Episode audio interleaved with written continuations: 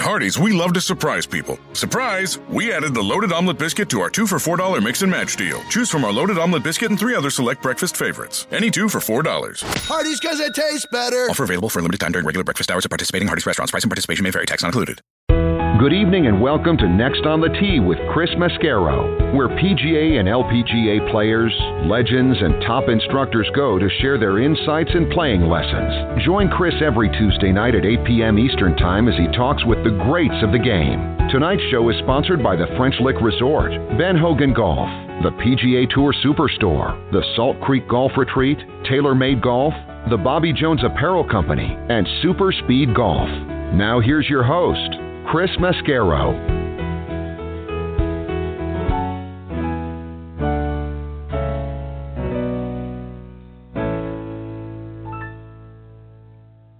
Good evening, folks, and thank you for coming back and joining me this week on Next on the Tee. I am your host, Chris Mascaro. And boy, I hope, first of all, I hope your week is off to a really great start. And I got to tell you, I'm very excited about the two guests that I get to share with you tonight. I have one of the top instructors in the game, plus a major champion here with me as well. So, first up tonight is going to be, like I say, top instructor and multi time PGA professional and teacher of the year, Bill Abrams. Bill has got a lot of fantastic instructional videos, folks, out on his website, billabramsgolf.com. Want to talk to Bill about his three pillar approach to success. We'll talk about drills that we can do while we wait for spring to arrive so our swings don't get too rusty over the winter.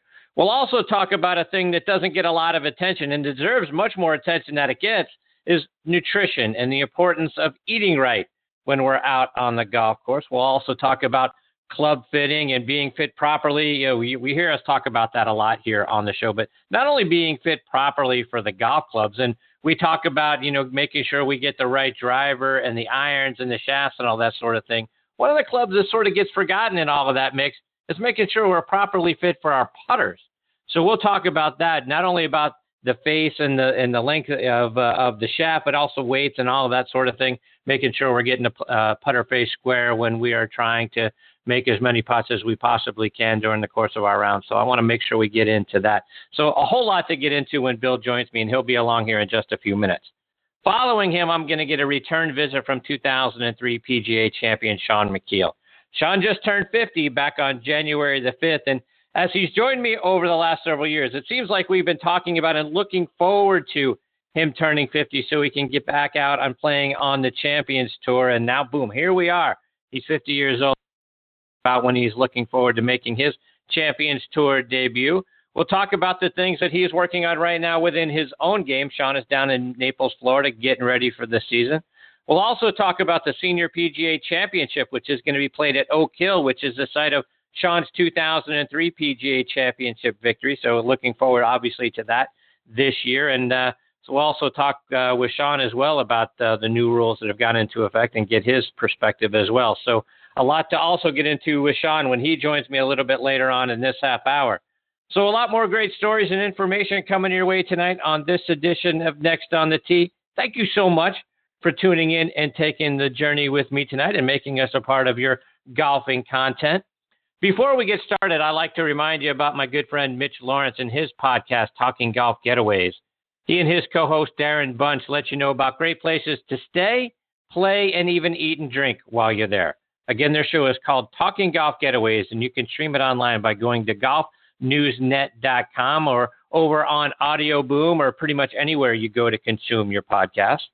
Mitch's twin brother Matthew, also a great friend, has a great golf show in his own right called Backspin Golf, which you guys know is on hiatus right now and driving me nuts. But uh, the show typically airs on WLXG ESPN Radio AM 1300 up in Lexington, Kentucky. It airs Sunday mornings from 8 to 9 a.m. Eastern Time.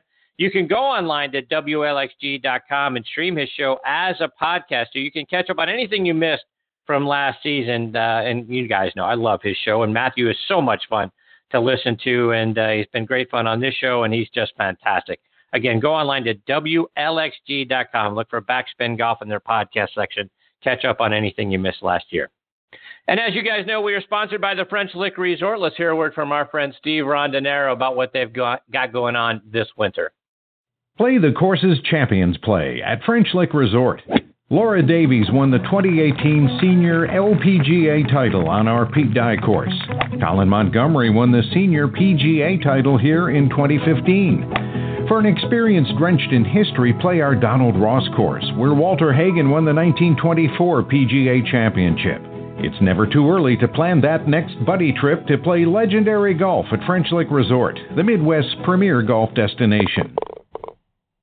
Yeah, folks, be sure to go online to FrenchLick.com to see for yourself what a wonderful place it is up there and to book your stay as well. I also want to tell you about our good friends at the Ben Hogan Golf Equipment Company. Now, folks, if you haven't hit Ben Hogan iron since maybe the 80s or the 90s, do yourself a favor and get a demo iron for either their Fort Worth, PTX, or new Edge irons. go out on the range and compare it to whatever you have. All Ben Hogan, ben Hogan irons and wedges are handcrafted one at a time in their Fort Worth, Texas factory. No mass production, no shortcuts. Now you can get custom made irons, wedges, and hybrids online by going to benhogangolf.com. And they're going to build those clubs to your specifications. And best of all, charge you a fraction of the typical retail price. Check out their complete line of forged irons and wedges, utility irons, hybrids, bags, and accessories online at benhogangolf.com. Please also check out the Bobby Jones Apparel Company by going online to bobbyjones.com. They've got their semi annual sale going on right now. Save up to 50% off of some of their clothes.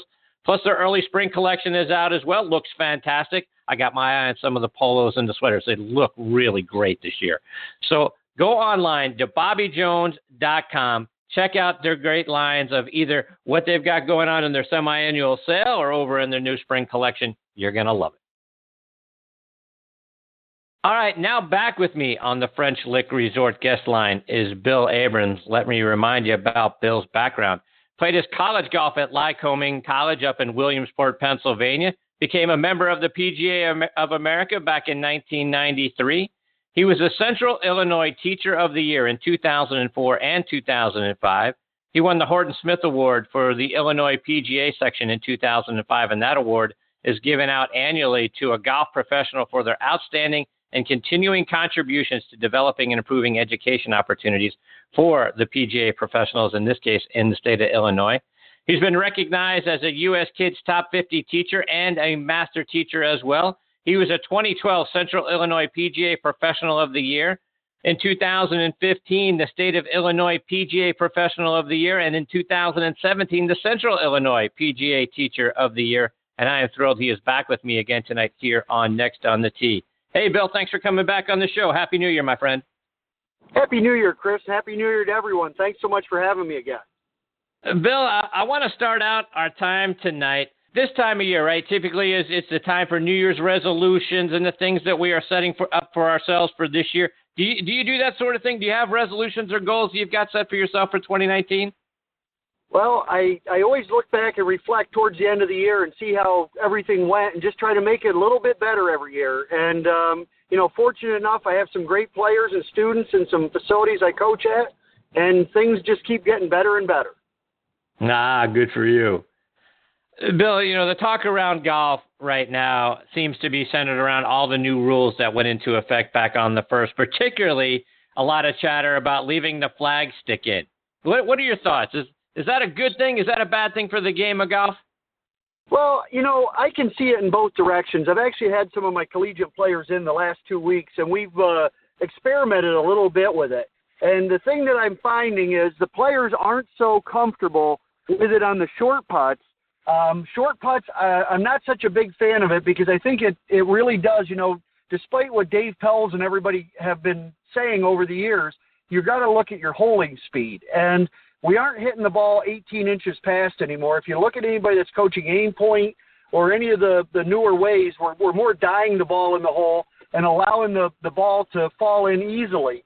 Um, and it's taken away a little of that space, especially on a breaking putt. A lot of this research was done on straight in three footers at high speed. How many straight putts do we ever putt? Not very many. So I think it, it comes with a grain of salt. It'll be to the individual. But I feel that you know each player should experiment with it a little bit um, and make sure that the flagsticks are the tour and tournament size flagstick, not the big heavy that we see sometimes at private clubs. And Bill, looking at all the other changes that went into effect, other ones that you think, boy, it's about time we address that rule, and others that you think maybe at the end of the year the USGA and the R&A may want to think about walking back? Um, I'm, you know, some, most of them I'm not a real, you know, the drop I think is one that they've got to walk back because you know I'm almost six six, and I'll tell you what, dropping at my shoulder and over the shoulder over the years, I had a huge disadvantage to a guy that's five foot four, no doubt about it. Um, I think that one at the knee height is, has made things extremely awkward. I, I feel that they should have really done something, maybe phrased it um, as such. You can drop from any any height outside a foot. So we all have a everybody's got grips on their clubs. So we, we have the grips on the clubs. So what we're able to do with that is we're able to use a, a foot and then drop no closer than that. I think that was one that really needs to be looked at. Um, moving loose impediments and hazards, I think that's fine. Um, you know, I just think moving the, the making the marks on the greens, cleaning those up, that may actually slow down the pace of play a little bit because we all know the guys that'll get the dustbuster out and start touching everything on a three foot putt. So um, I really the one I'm having the the most problem with though is you know, you know, doing that drop is just I think is something that they should have clarified a little bit better. Um, because I think that knee height can mean a whole bunch of different things. If somebody's leaning forward and their knee gets closer to the ground, is it our our knee straightened out? Is our knee bending forward? How does it work? And I think it leaves a little bit of interpretation there where they could have done something simple and say, you know, you can drop at any height uh, no closer than a foot, if that makes sense to you. Yeah, absolutely, it does. So, Bill, I want to I want to switch gears a little bit, and uh, and I know you're a ping guy, and one of the things that I, I, you're also really great at is club fitting. And one of the things that I find intriguing about ping is around their putters because they've got some putters that are actually adjustable and shaft length and that sort of thing. So I wanted to get your thoughts on, eh, you know, eh, obviously it's very important. And like I say, we talk about this a lot on this show getting fit for your clubs. And when, and, and when you think about getting fit, it's around the driver, it's around irons, it's around your shafts and that sort of thing. But the club that gets sort of pushed off to the side and people don't think enough about being fit for is their putter. Talk about the importance of finding the right length shaft for your putter. Yeah, the the proper shaft length is so key to it. And then that plays into the lie angle a little bit, but that shaft is so much because if we have a putter that's too short or too long, that's going to adversely affect our posture. And when our posture's poor, that's when poor strokes start to come in. When we get ourselves in good posture, now our body's on a little better balance and we're able to make a little more of a rhythmic, balanced stroke, meaning the pace and the length of the stroke stay better without us having to manipulate it.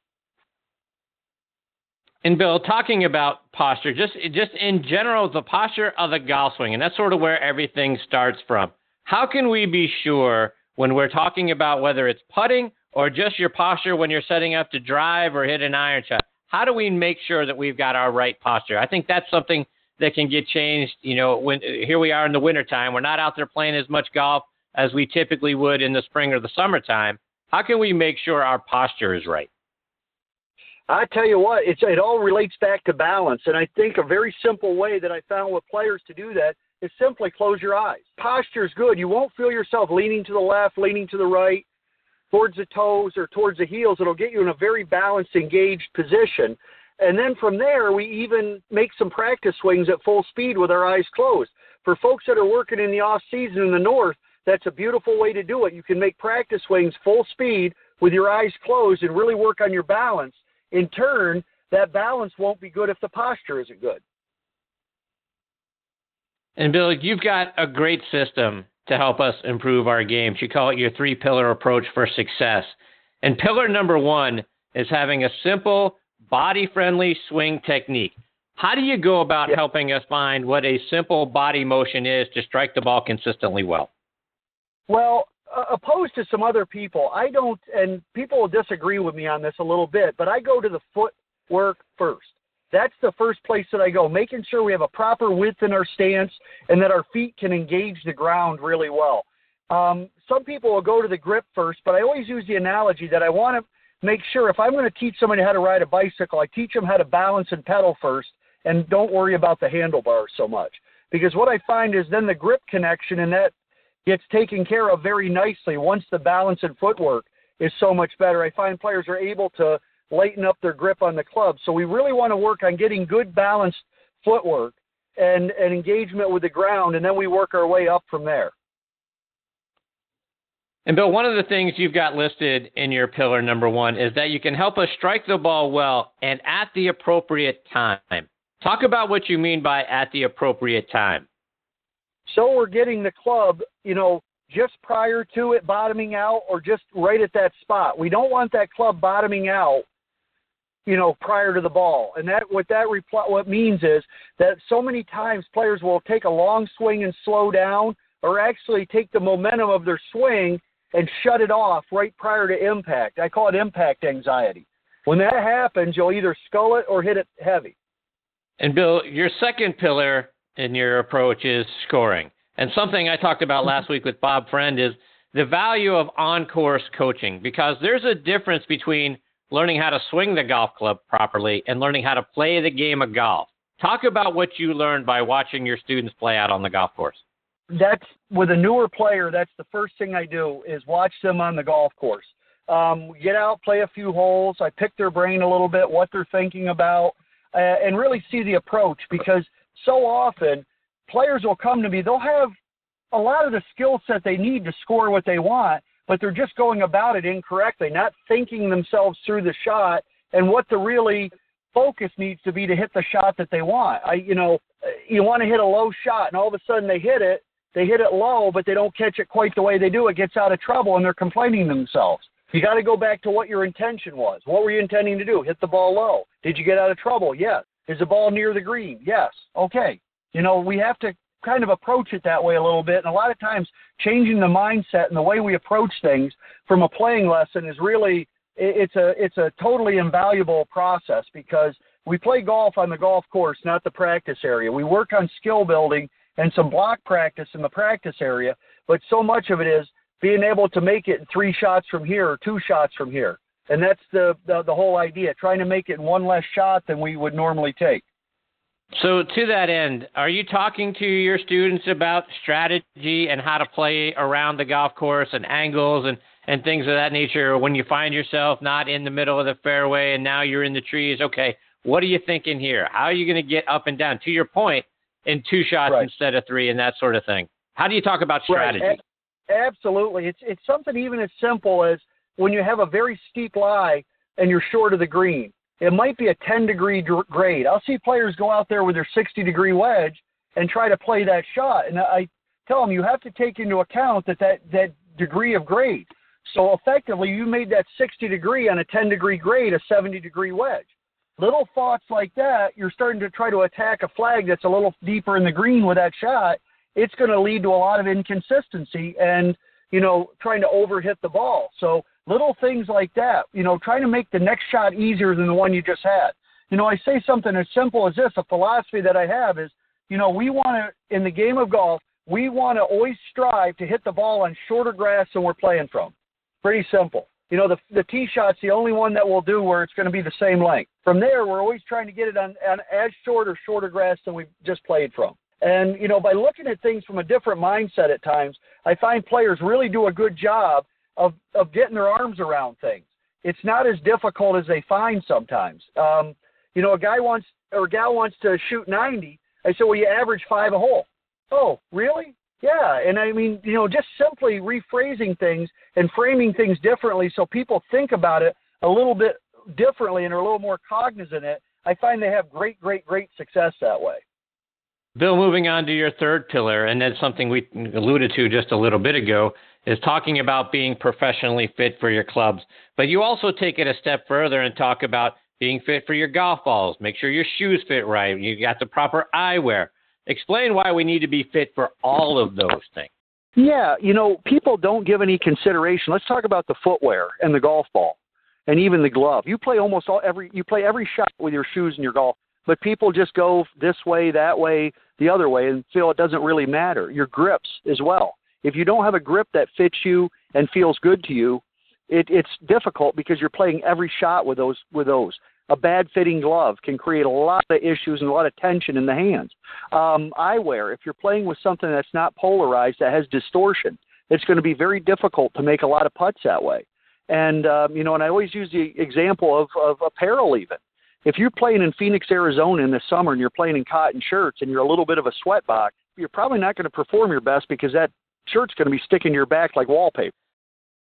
When we think about our practice sessions and making sure that we are allocating the proper amount of time to the, each aspect of our game, what is your recommendation? How much time should we be spending hitting our driver? What, how much time should we be spending on our short game? How much time should we be spending on our putting? Well, you can break it down into a round of 72. If you hit every green in regulation, you're going to hit your driver 14 times. You're going to hit you're going to hit your putter 36 times. So you can figure it out in the middle right from there. And I think that's a that's something that people really don't give enough thought to in down the game. What percentage of your score are these clubs doing? You know, and of course, if somebody's not getting a good tee shot and they're not putting themselves in position to start a hole, as Ben Hogan say, every great hole starts with a great tee shot. You know, to a degree, if they're not doing that efficiently, yes, again, we may have to put a little more time in there. But percentage-wise, if things are working on all cylinders, you really should use that percentage. As I said, you know, half the time basically is on putting. And you know, I have players come to me and they say, "Oh, I'm a I'm a good putter." I say, "Well, what is that? What do you feel that is?" And they'll say, "Well, I, I don't ever I three putt once in a while, but I two putt almost everything." Well, we don't start talking good putter until we're getting down to about 30 strokes around. Now, you know, you look at it that way, that would be six two putts in nine holes and three one putt. Six one putts for 18 holes will get you, with no three putts, will get you uh, 30 putt. And we have to look at it from that aspect of it when players begin to do that, they start to I start to see a lot of improvement, as you say, with your timing, because so much of it is spent on the driving range and so little around the green, and that's the easiest way for players to play better. I know that that term gets worn out, but when you talk to Shaun Micheel, the difference every level you go down, it's they strike the ball, they hit through it a little bit better, and they putt it and chip it a whole lot better. Bill, one of the other sort of lost things in and helping us play better golf is nutrition. Right? We don't spend enough time mm-hmm. thinking about that. Most of us grab something quick in the morning on our way out the door as we're headed to the golf course. Then at the turn, we're grabbing a hot dog, and then goodness knows the different things we're drinking out on the out on the golf course right. during the course of our rounds. But what should we be eating and drinking to make sure that we're playing our best? First, in the interval, you have to keep doing it. When you go to most people go to work to get there at eight or nine in the morning. They eat lunch around noon or one o'clock at the latest we're out on the golf course for four hours and we don't snack or anything or have any water. We have to continually drink water and food regularly. And I, I think natural foods are, are the best. Fruits, you know, fruits as in apples, um, nuts. You know, a lot of it is you, you need to consult with your doctor as well as, as the, the foods that work or nutritionists that work best with your body. But I found proteins, uh, jerky works good if there's no sodium issues um, because it gives some protein and carb mix. We don't want to go heavy in one area. And sports drinks, I find sometimes there's as much sugar to me in a in a bottle of Gatorade as there is in a Pepsi. Not necessarily the best thing for your performance going all, going all over, but uh, you know things that are a little more natural, I think, are always the best snacks for you. Um, you know, there's some protein bars and power bars and things like that on the market, but again, you've got to watch the sugar content on certain ones there and make sure that they fit your dietary needs. And Bill, for for those of us that are still in the uh, in the throes of winter, what are some drills that we can do indoors to help keep ourselves, keep our swings in shape, and actually maybe you know emerge from the winter having a better either better golf swing or a, a better opportunity to score well? Well, the the first one that I, would given you previously is taking some uh, golf swings with your eyes closed. You know, practice swinging as hard as you can to work on your balance. Because one of the things I find, everybody says slow down and do this, do that, and I'll see a player take a rehearsal swing and they swing very slow, and then they swing 30 miles an hour faster when they, they go to hit their shot. I'd rather you do the opposite way. Practice some swings as hard as you can and maintain your balance. And then from there, you can work your way back because that balance is such a key when we come out for the winter.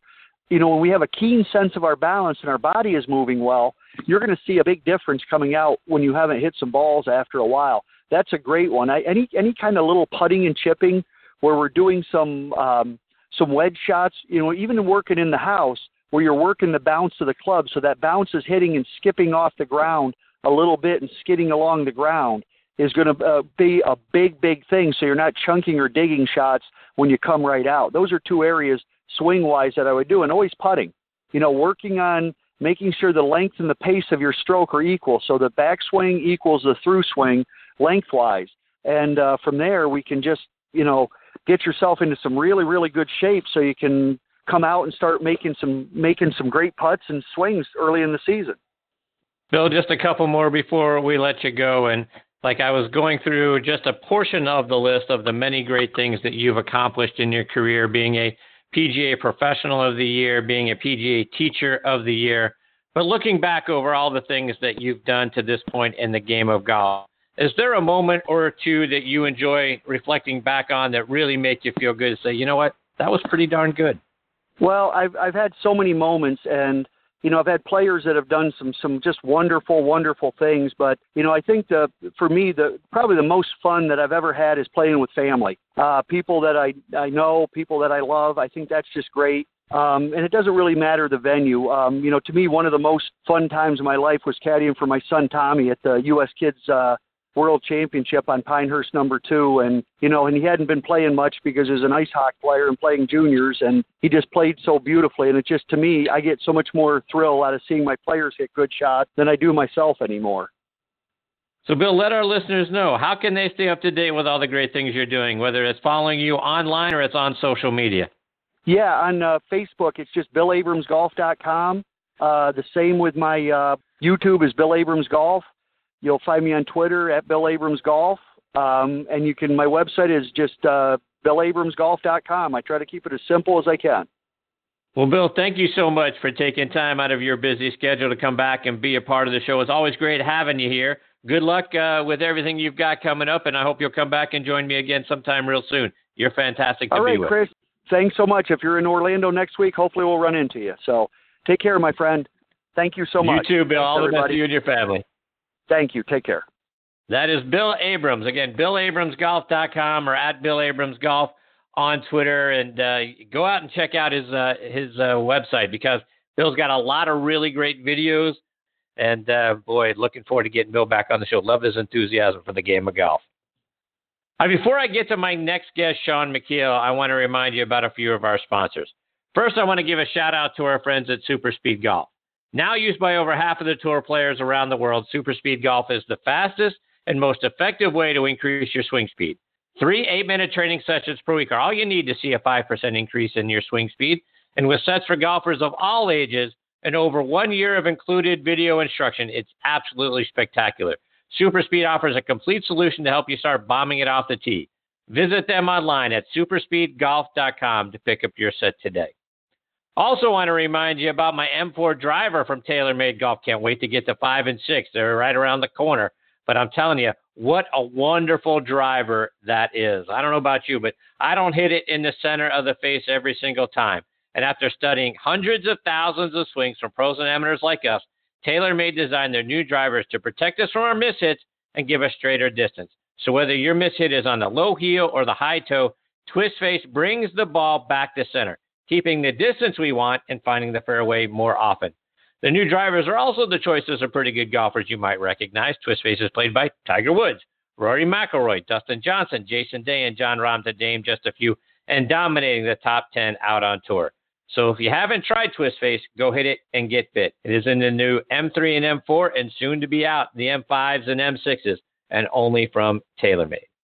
And this segment of the show is sponsored by our good friends at the PGA Tour Superstore. This segment of the show is brought to you by the PGA Tour Superstore. See why golfers everywhere are proud to call PGA Tour Superstore their golf pro shop. Visit them online at PGATourSuperstore.com. Now back to Chris and more of the show. And now back with me here on the French Lick Resort guest line is a guy who's very important to me and has become a big part of the show over the years, and that's 2003 PGA champion Shaun Micheel. As you guys have heard me say a number of times on this show and over social media, Shaun is by far one of the most underrated and underappreciated players to ever play out on the PGA Tour. Mainstream media recognizes that he won the 2003 PGA Championship, but they fail to give him the credit for things like his second place finish in the 2006 PGA Championship, finishing runner up behind Tiger Woods at Medinah, or his second place finish in the 2006 World Match Play Championships after defeating Tiger Woods in the first round, or his 20 top 10 finishes, or his 57 top 25s. He's the he's only the second player ever to record a double eagle in the U.S. Open, which he did back in 2010 at Pebble Beach, and the U.S. Open uh, returns to Pebble Beach this year. Shaun turned 50 back on January the 5th, and I'm looking forward to rooting for him this season out on the Champions Tour. And I'm very glad he's back with me tonight here on Next on the Tee. Hey, Shaun, happy 50th. How are you, my friend? Uh, Chris, thank you very much. I'm doing I'm doing well. How about yourself? I'm really well, thank you, Shaun. So you know what, Shaun? It, you know, for the last couple of years when you've come on the show, right? Most people dread turning 50. It's almost like we've been waiting for you to turn 50 so you could get out on the Champions Tour and get back out there competing against the guys you competed against so hard back in the early parts of the 2000s and even before that. But are you excited to get back out there? I am. Yeah, you know, it's uh it's a difficult place to be um as a tour player uh when you get into your 40s. I mean, uh, you know, the Davis Love and VJ and and those guys have been able to kind of keep and Steve Stricker also have been able to keep a pretty high level of play up. Um, you know, and uh, that's a testament to them and, and how good of players they've been throughout their career. Um, so really, the last few years have just been kind of spinning my wheels a little bit. Um, you know, there's a lot of things that have happened in my life, you know, that took away a little bit from, uh, you know, from the competitive side of things. But yeah, I, I I've been looking forward to turning 50 probably for the last, you know, last couple of years anyway. So, Shaun, we've got the Senior PGA Championship this year being played out at Oak Hill, the site of your 2003 victory. Is uh, I got to believe that's a, uh, a date that you've had circled on the calendar for a while as well. Talk about the opportunity to compete in another major there. Yeah, well, I was uh, I remember they I don't remember the exact date, but sometime it must have been early spring last year they announced that the KitchenAid Senior PGA Championship was going to Oak Hill. So yeah, that's been kind of on my radar for a while. And you know it's uh wow i mean i was back in 2013 i've been back a couple other times. Um but yeah i'm really looking forward to to getting back up there. I'm going to be going up in april to do something for the membership um early april probably right before the masters so i'm excited about that and and sharing a, a couple days with the membership up there but uh yeah, I'll be interested to see really kind of how the golf course is set up in May. What you know, what exactly uh, the weather's like in Rochester. Of course, the week prior to that, I'll be at the senior at the regular PGA Championship at Bethpage. So I've not spent much time in New York, particularly upstate New York in May. So I'm, I'm uh, fingers are crossed that uh, that we'll still be able to wear shorts. to that end, Shaun, do you expect the golf course to play much differently than what you've seen it play in the past, if for no other reason? because it's so much earlier in the season than it typically has been? I mean, it'll it'll certainly play differently than than my win. I mean, uh, you know that that that week that I played and and did so well. Um, you know, it was it was hot. I mean, it was really really hot back in you know 2003, and then we get back there in 2013 and the weather was different i mean it wasn't hot they, they had uh, done a few different things to the golf course um so I suspect, yeah, I mean, I suspect that it'll be, you know, kind of damp and and and cold. I mean, it, it's hard to it's hard to predict. This, I mean, this weather across the United States has been pretty unpredictable for everybody this year. But um yeah, I mean, I anticipate, I definitely anticipate short, you know, sweaters and and uh hopefully no rain jackets. But um, you know, it's just kind of anybody's guess. But you know, it's a long course. I mean, they lengthened it from 2003 to 2013 and so I'll just really be interested to see how the course is set up lengthwise, um, you know, for the Champions Tour tour guys. Um, you know, they'll definitely play a little bit shorter than the PGA Championship, but I, I just I just don't know what what tee box I'm going to be playing from. And Shaun, are there other events on the uh, on the schedule on the Champions Tour this year that you're really looking forward to getting an opportunity to play in? Well, you know, I'm not exempt. I'm not a fully exempt player. And um, you know, so right now what I've done is I've got quite a few letters out. Uh, matter of fact, I started writing at the end of the last kind of end of the summer and uh, just wanted to kind of get my name in the hat and and everything. And I've got quite a few relationships with some of the tournament directors and you know committee members of these events that uh, were were a big part of the PGA Tour you know committees when when I was when I was playing more regularly out there. So I've got some great relationships and and uh, so I've got some letters out and and hopefully I haven't heard anything back. I've gotten well, let's put it this way: anybody that I've written, um, I've gotten a response back from, which is which is great and uh, but very not typical. A lot of times the PGA Tour, there were a lot of a lot of tournament directors that um, you know didn't didn't always get right back to you, but um, I've been very appreciative of that. But but nothing nothing in concrete yet. Just a lot of good vibes, and um, you know, if I don't like, I'm down here in Naples right now, and if I'm uh, you know, if I don't get a spot for the first event, the uh, Oasis Championship, then I, my plan is to do the Monday qualifier. So, um, you know, I'm just working hard on my game, and and we'll kind of see what happens. You know, I'm I'm in four of the five majors this year. I'm in, uh, and then there's uh, the Regions Tradition. I've uh, had some good uh, discussions with the tournament director there, and and we'll see what would be unique in my in my case for the Regions Tradition um, is that if I do in fact get that exemption, that would mean I would play three consecutive weeks of major championships. So I would play the Regions Tradition, which is in Birmingham, fly from there to New York to play the PGA Championship, and then after that, go from there to upstate New York to play the Senior PGA. So it's pretty unusual, and I don't know if there's ever been a player uh, to play three consecutive weeks and have three majors. Um, it's, it maybe it's been probably done. not. I, I just I don't I don't see it with the with. The, I don't think that's probably happened. Um, the way the schedule is, that's just how it could work out. So um, could be very interesting. That's a good story. Shaun, uh, as you mentioned a moment ago, you're down in Naples working on your game. How? What's the state of your game, and what are the things you're working on to uh, get ready for the season? Well, today was a, today was a significant day. I, I had a I had a really good session. My my I've been struggling with my three wood, and anybody will tell you, if you find a three wood, you never get rid of it. I mean, you can look at Henrik Stenson. I mean, Henrik Stenson's had that same three wood in the bag for uh, I would say five years.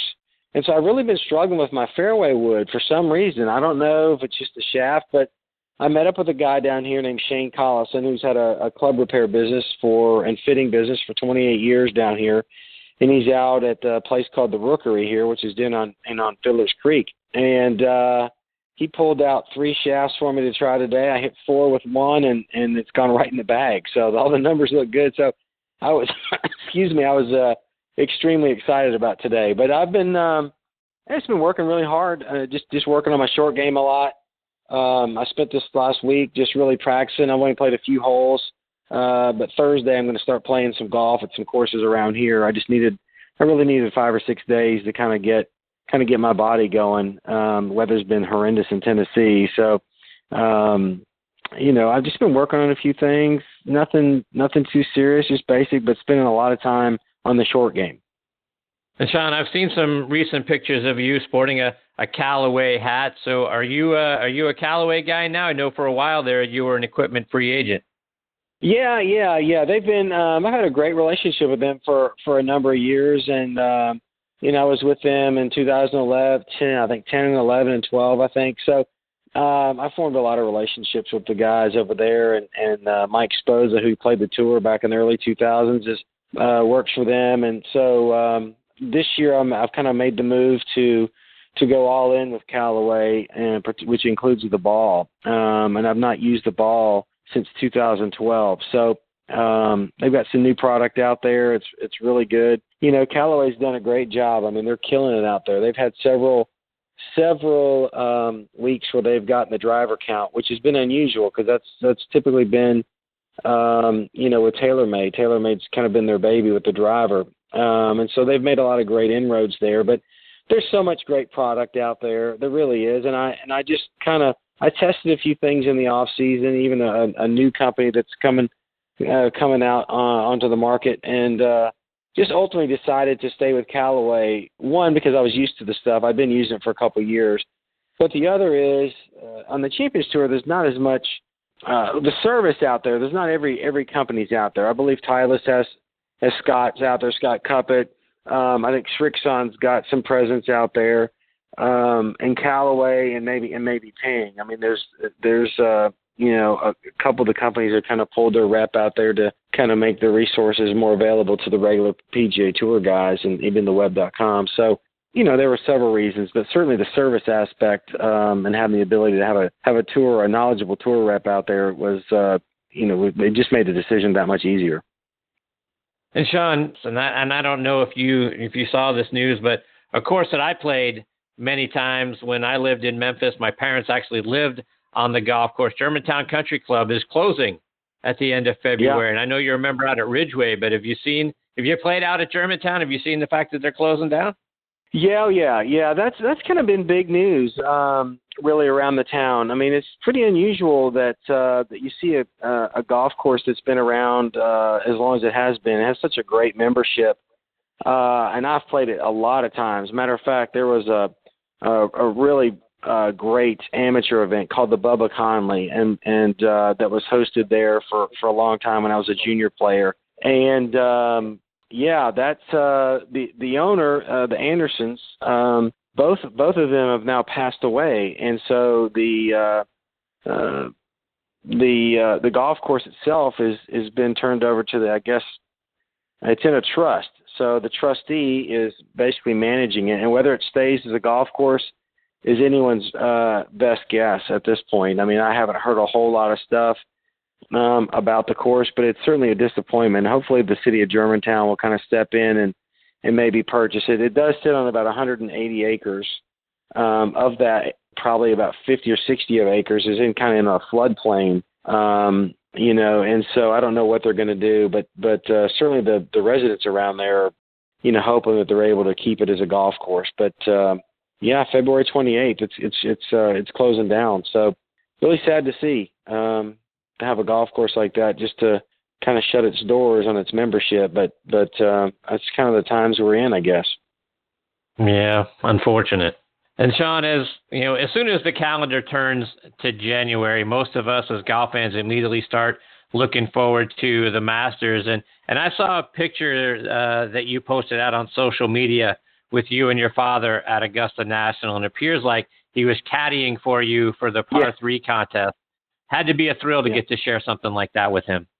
It was, you know, um, so that picture, it's an old picture. I mean, it was from 2004, my first Masters. And um, I guess a side story to that is all along, you know, my dad had some friends back at the club that that made an annual trip to Augusta, and I don't know how many years in a row they've been doing it. It hadn't been that long, five, six years that they've been doing this kind of trip.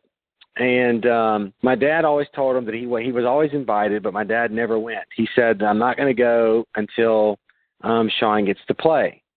And so, you know, I think my dad was kind of thinking, "Oh man, Shaun's not going to win. He's like 33, 34 years of age. I think I'm not sure when he's going to win, but and so he accepted an invitation to go in 2003 and um, and then lo and behold, I win in 2003, and I'm eligible for 2004. So um, yeah, it was a uh, uh, well, I mean, what a great moment it was. I mean, you know, as I've as I've told you, and and anybody that plays golf or really anything that's ever happened in, in your life, you can attribute really to uh, your parents getting you involved or uh, in some way, shape, or form. And and you know, being that my dad was so instrumental in getting me started playing golf um, it was appropriate that I have him caddy for the par three, and and we had a we had a great time. Um, he got to hit a shot on the 18th hole, hit it on the green. Um, so it was a it was a delight, and those definitely seeing some of those pictures. Um, you know, that's why I like posting things like that. It's just it brings back great memories for me. Um, and uh, anyway, it just it was it was a great moment um, but yeah, that was that's hard to believe. 2004. That's uh, that's that's when that was. So I had a great group. I had uh, my wife caddied one time. My father-in-law caddied. Um, I actually auctioned off a uh, practice round tickets for two people and the opportunity to caddy in the par three. I did that one year, and that raised about twenty some thousand dollars um, for. Make a Wish. So um, Gary Stavrum's his name from Memphis, big Memphian uh, went to the, went to Christian Brothers as well, and I think graduated in 80, 85. So um, yeah, so then and then Dade caddy for me when he was uh, well, God, that was 08. So he would have been he would have been four, four and a half. So I've got wow. I've got some good pictures in my house that uh, were professionally done that uh, that uh, that are scattered about the, of him caddying. So um, anyway, yeah, those those are great memories. And for people that that have never been there that don't really understand really the the par three contest and and may think it's a little bit hokey. It's it's just really fun to be able to share, um, you know, that day and those nine holes with, um, you know, with your family and friends because it's just. uh you know, you just can't show up at Augusta National and say, "Hey, you mind if I come in and look at the course?" I mean, it's such a such a uh, an interesting and unique unique setup, but it's uh, you know, when you go there and play and you see just the love of you know the Masters. I mean, that there's not a there's not really a place to stand or sit. You know, once that thing kicks off, um, it's a real popular event, and and uh, even more so amongst the players. So it was always an event that I loved. I loved playing. Hopefully, somebody at some point will break the jinx of winning the par three contest and going on to win the tournament. I'm not sure who that's going to be. I mean, last year we saw Virginia as a number one seed get beat by a 16 seed, which has never happened either. So it'll happen at some point. But uh, par three is uh, it's a highlight. It's a highlight of the event of the of the of the week for sure. Shaun, I want to switch gears a little bit and get your thoughts on the rules changes that just went into effect. And one of the things that's getting a lot of airtime is the uh, opportunity to leave the flagstick in. And uh, wanted to get your thoughts. How do you feel about leaving the flagstick in, whether it's on the long putts or on a three footer? Yeah, no, I, I don't like it. I think it has a bad look, and it wouldn't surprise me if that rule gets changed either by the USGA or put on the PGA Tour's hard card, um, you know, that basically says, "Hey, we know that this is the rule, but we're changing the rules." I mean, there are there are rules that can be um, altered. Um, I would say one uh, that you see most often is, um, you know, if you're playing at a golf course and there's stones in bunkers and stuff like that, the PGA Tour you know, it has the ability to say, "Hey, look, we're gonna we're gonna allow you to move stones at bunkers, or to even play it, even to play a bunker as not a bunker, which we did at Kiawah Island in what was it, 2011 when Rory won. There was not one bunker on the golf course, even though it was right next to the green. Everything was was an area that you could take a practice swing in. You could move whatever you wanted. So that one's fine, but the, I, I don't like the idea of leaving the pin in. I think it just looks bad, and it's probably just because uh, I've always played it with the rule that you had to be it had to be attended uh, and taken out. Um, you know, I've seen Bryson DeChambeau and um, you know, and he's he leaves it in. Seems like on every single putt. He said he's done research on it. Blah blah blah. I don't know. That one's going to get changed, and I think it gets changed before uh, you know before it gets out of control. But um, Oh yeah, the other rules changes I guess are fine. I'm not so sure about grounding grounding your club in a hazard. You know, that matter of fact, they're not even called hazards anymore. I think they're called penalty areas. So um, there's a lot of stuff for me to digest when I get out, uh, uh, you know, playing here before too long. Um, um, because I thought I, I kind of knew the rules fairly well, but you know, dropping at knee height. If you drop it at waist height, is that a penalty? I don't, I don't even know, or is it a redrop? I'm not I'm not really sure on all these things, but uh, I don't I don't like the one specifically you asked about with the, with leaving the pin in. Shaun, just a, uh, a couple more before we let you go, and and um, one of the things we talk a lot about on this show is uh, how how the majority of the game is played from hundred yards in, and I was just curious to get your thoughts when you're out practicing and, and the things that you are working on with your own game. How much time are you spending on the short game and making sure that uh, you know you're getting instead of getting up and down in three, you're getting up and down in two. Yeah, I mean almost all. I mean, you know, I've hit a, I've hit a lot more ball, balls in the last week since I've uh, since I've been in Naples, and most of that is just because I've I've kind of needed to, kind of needed to to kind of get the body going and stuff like that. But but I spend you know, if I've spent four or five hours out the, at the practice area, um, you know, each day, um, I would say four hours is it on putting and chipping bunkers. It's 40 yard shots. You know, you'd be amazed really at how how good you can get with your full swing um, just by managing um, you know little short wedge shots. You know, it keeps you you, you really stay in control of the club head. Um, it's a much shorter swing, but it's a it's a it's a good way to get the club on the ball. Um, you know, it, it, it enhances your creativity. Um, you know, throwing balls around you know, chipping over bunkers, um, it, putting some in the rough. I mean, those types of things where it doesn't cost you any shots, you know, when you're out there practicing. But um, as far as a percentage, it's hard to it's hard to say. I mean, it all I can say is it's a it's fun, and uh, it it's uh, it really helps helps the long game as well. So, um, you know, it, it's hard to really break it down. It's you know 75, 70, 75 percent of my time is spent out there, um, you know, working on the short game, and it's you know, and there's you know, fair. I work on fairway bunkers. I work on um, I work on 30, 40 yard fairway bunker shots. Um, you know, I wasn't very good when I first started doing that. Um, you know, five six days ago, and I've kind of figured it out. Um, and you you you just got to learn. You got to almost teach yourself. It's it's hard to go and get a short game lesson. I mean, you can get the basic principles of you know your grip and how do I stand, but it really is incumbent upon yourself to figure out. Okay, if I open the club face up and I aim way left, you know, where's the ball going to go and how is it going to react? And and so those are the fun types of things of practicing. It's it, when you sit out there and just beating balls. Um, you know, at my age, I can't really do it. You know, in the shoulder surgery I had a number of years ago, I just can't. I just can't maintain, um, you know, that for very long. So the short game gives me a way to still work on my full game swing, um, but not putting the unnecessary strain on my body. So, uh, and you know, and plus it's enjoyable too. John, you've you've played in so many pro ams over the course of your career. To give us a lesson, give give the you know uh, the, all of us amateurs a lesson.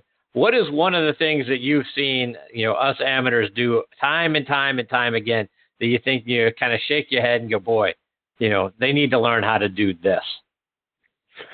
I don't, you know, I, I mean, the bunker play seems to be, uh, well, I would definitely say the short game. Um, you know, look, everybody um, has a unique swing. Um, I think you know when I watch somebody hit off the tee, you know I watch how they hit it a couple holes before I even open my mouth. But I want to look at their grip. I look at the typical things that you might you might in a in an opening lesson, and that's the fundamentals. That's grip, stance, posture, you know, ball position alignment, all those types of things that you look at first. But what I see is just how uh, how much of a uh, there's a lack of understanding that players, uh, the amateurs have in uh, in bunker play and basically how to use a sand wedge. You know, most of them, most of the amateurs I play with are so afraid to open the club face up because they just feel like it's going to go nowhere. It's going to go way off to the right. And I think once you show them the technique um, and get them to accelerate through the shot and stuff like that, and not be so handsy, um, you know, they can really you can really learn a lot. But it, like I said, it's typically around the short game. Um, you know, but, but again, I think people are really afraid of a lofted club. I see people, players trying to hit what's required of a of a lob wedge. They're still trying to use like a pitching wedge or a, or a nine iron and just try to just kind of blade it up there and stuff like that because they just don't understand really how to effectively use the club. So um, there's a lot of great things, and I and I love the pro ams. I'm always hesitant to to really open my mouth up and I and I usually kind of introduce myself and say, look, if there's anything that you need help on or want help on, just ask. He said because I want you guys to have a good time. The last thing that a player, uh, a professional golfer wants to have happen is to tell somebody on the second hole, hey, you need to work on, you know, more face rotation on your driver. Well, you stuck that in their mind. Now they're going to spend the rest of the other driver holes trying to work on that, and as opposed to having fun with the group, you know. And so there's there's a there's, it's a delicate balancing act that you have to play with each of the members. You almost have to kind of be a little bit of a mind reader. Um, some people aren't even bashful about that, but I always kind of preface it. There's always a disclaimer. Hey, I'm going to help you, but if it screws you up for the rest of the day, please don't badmouth me after we're done and tell me I'm a terrible teacher. You know, and, and that usually kind of that usually kind of um, you know kind of uh, you know softens up the situation a little bit. And uh, you know, but people are like, look, I'm out here because my I haven't played golf but three times this year. I'm the top accountant in such and such company, and they needed a guy to go play golf, so here I am. So those guys you aren't maybe as, as afraid to help, but but there are players out there that you see, and I and I've been with them numerous occasions. It's usually the young the young kids that are up and coming, and they're decent golfers, and they and they think they're going to beat the pro, and uh, and and those are the guys I have the most fun with because um, you know, they're out there playing for a score, and it, it doesn't take long for one of them to make a really big number. Um, and so those guys kind of always amuse me. But for the most part, I enjoy every moment of the pro am. Um, you know, but again, kind of walking that that fine line of how much information is too much. And you know, in golf, my God, it's a myriad of things. It's it's you know grip and posture where's the ball when if I line up over here. The you know, it, so people that play the game understand, you know, kind of the difficult nature of the game in general, and uh, and then trying to allow these these people that are paid all this money to enjoy the day, but yet still get something out of it. So most of the time, I just kind of give that disclaimer and say, hey, look, this is what I want you to think about write it down in your scorecard or put it in your phone and uh, and and work on it tomorrow when we're not playing. You know, so that's kind of an easy segue into the day for me. Shaun, before we let you go, remind our listeners how can they stay up to date with all the great things you're doing, find you out on the out on the uh, Champions Tour, and then follow you online or on and on social media. Yeah, well, hopefully I'm going to be starting here for too long down in Boca Raton. This is coming up the first week of February, so um, I'll be probably posting some stuff, um, uh, you know, pretty soon. But I'm, you know, I'm at Shaun Micheel PGA on Twitter and uh, and then Facebook. You can just type in Shaun Micheel and you can find me. But uh, I'm anxious about getting out there and and uh, you know being out there with my contemporaries, meeting some new people, meeting the new sponsors. You know, the pro ams are are such a big part of the Champions Tour um, it's really all about relationship building. That's something that I, I learned early on in my career. Um, I've made a lot of great friends um, out of the proams. It's something I really enjoy, and uh, and so hopefully I'll be posting some great things about you know some of the new new friends I'm about to meet. So I'm excited about it. Well, we're excited about following you and seeing you back out there. It's going to be a huge thrill whether it's uh, in, in any one of the majors that you talked about or other other events that uh, that you qualify for or get uh, get picked to play in. But certainly very excited now that you're out on the Champions Tour and looking forward to following you this year. Good luck to you. Yeah, Shaun. now I just need to now I need to just stay at stay age fifty for about five years and I'll be good. so, midlife crisis hasn't hit me yet, but you might want to ask my wife that. So um, anyway, yeah. But uh, yeah, so anyway, I appreciate it, Chris. I'm really looking forward to it, and and uh, hopefully be out there. And actually, I'm hoping to be to be playing in your neck of the woods here, and I believe it's in March at the uh, Mitsubishi there in uh, TPC Sugarloaf. So um, that'll yeah. be up here for too long. So um, yeah, I'm looking forward to being out there. do a live broadcast out there. It'd be fun. Yeah, that'd be a lot of fun. I hope we get the opportunity to do that. Shaun, thanks so much for your time. You're always fantastic. I always love having you as part of the show. Look forward to catching up with you again real soon, my friend. Yeah, that sounds great. Thank you, Chris. Hope everybody has, uh, has had a great new year. Take care. Take care, Shaun. All the best to you and your family. Yeah. That is the great Shaun Micheel. Uh, and again, typically you find you know people are dreading turning 50. And uh, it seemed like for about the last two and a half years, Shaun and I have been rooting for him you know, waiting for the day, if you will, that when he turns 50, so he can get back out there and and be a part of the Champions Tour. I'm so excited for him. I hope he plays really, really well. Looking forward to following him throughout the, this year and as the years go forward. All right, folks, it's time for me to put a bow on this episode of Next on the Tee. I want to send out my sincere thanks again to Bill Abrams and, of course, Shaun Micheel for joining me tonight. Please give me your thoughts. Check out our page on Facebook, Next on the Tee with Chris Mascaro. Go in there, give us a like. That's very important to us.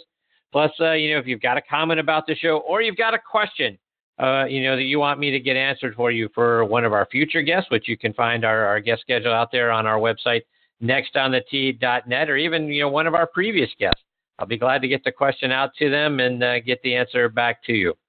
Please also check out our sister show on the football side, Thursday Night Tailgate, with me and my co host, Bob Lazari, and our announcer, Joe LaGenusa. That show airs live every Thursday night from 8 to 10 p.m. Eastern Time. You can stream it live on Blog Talk Radio.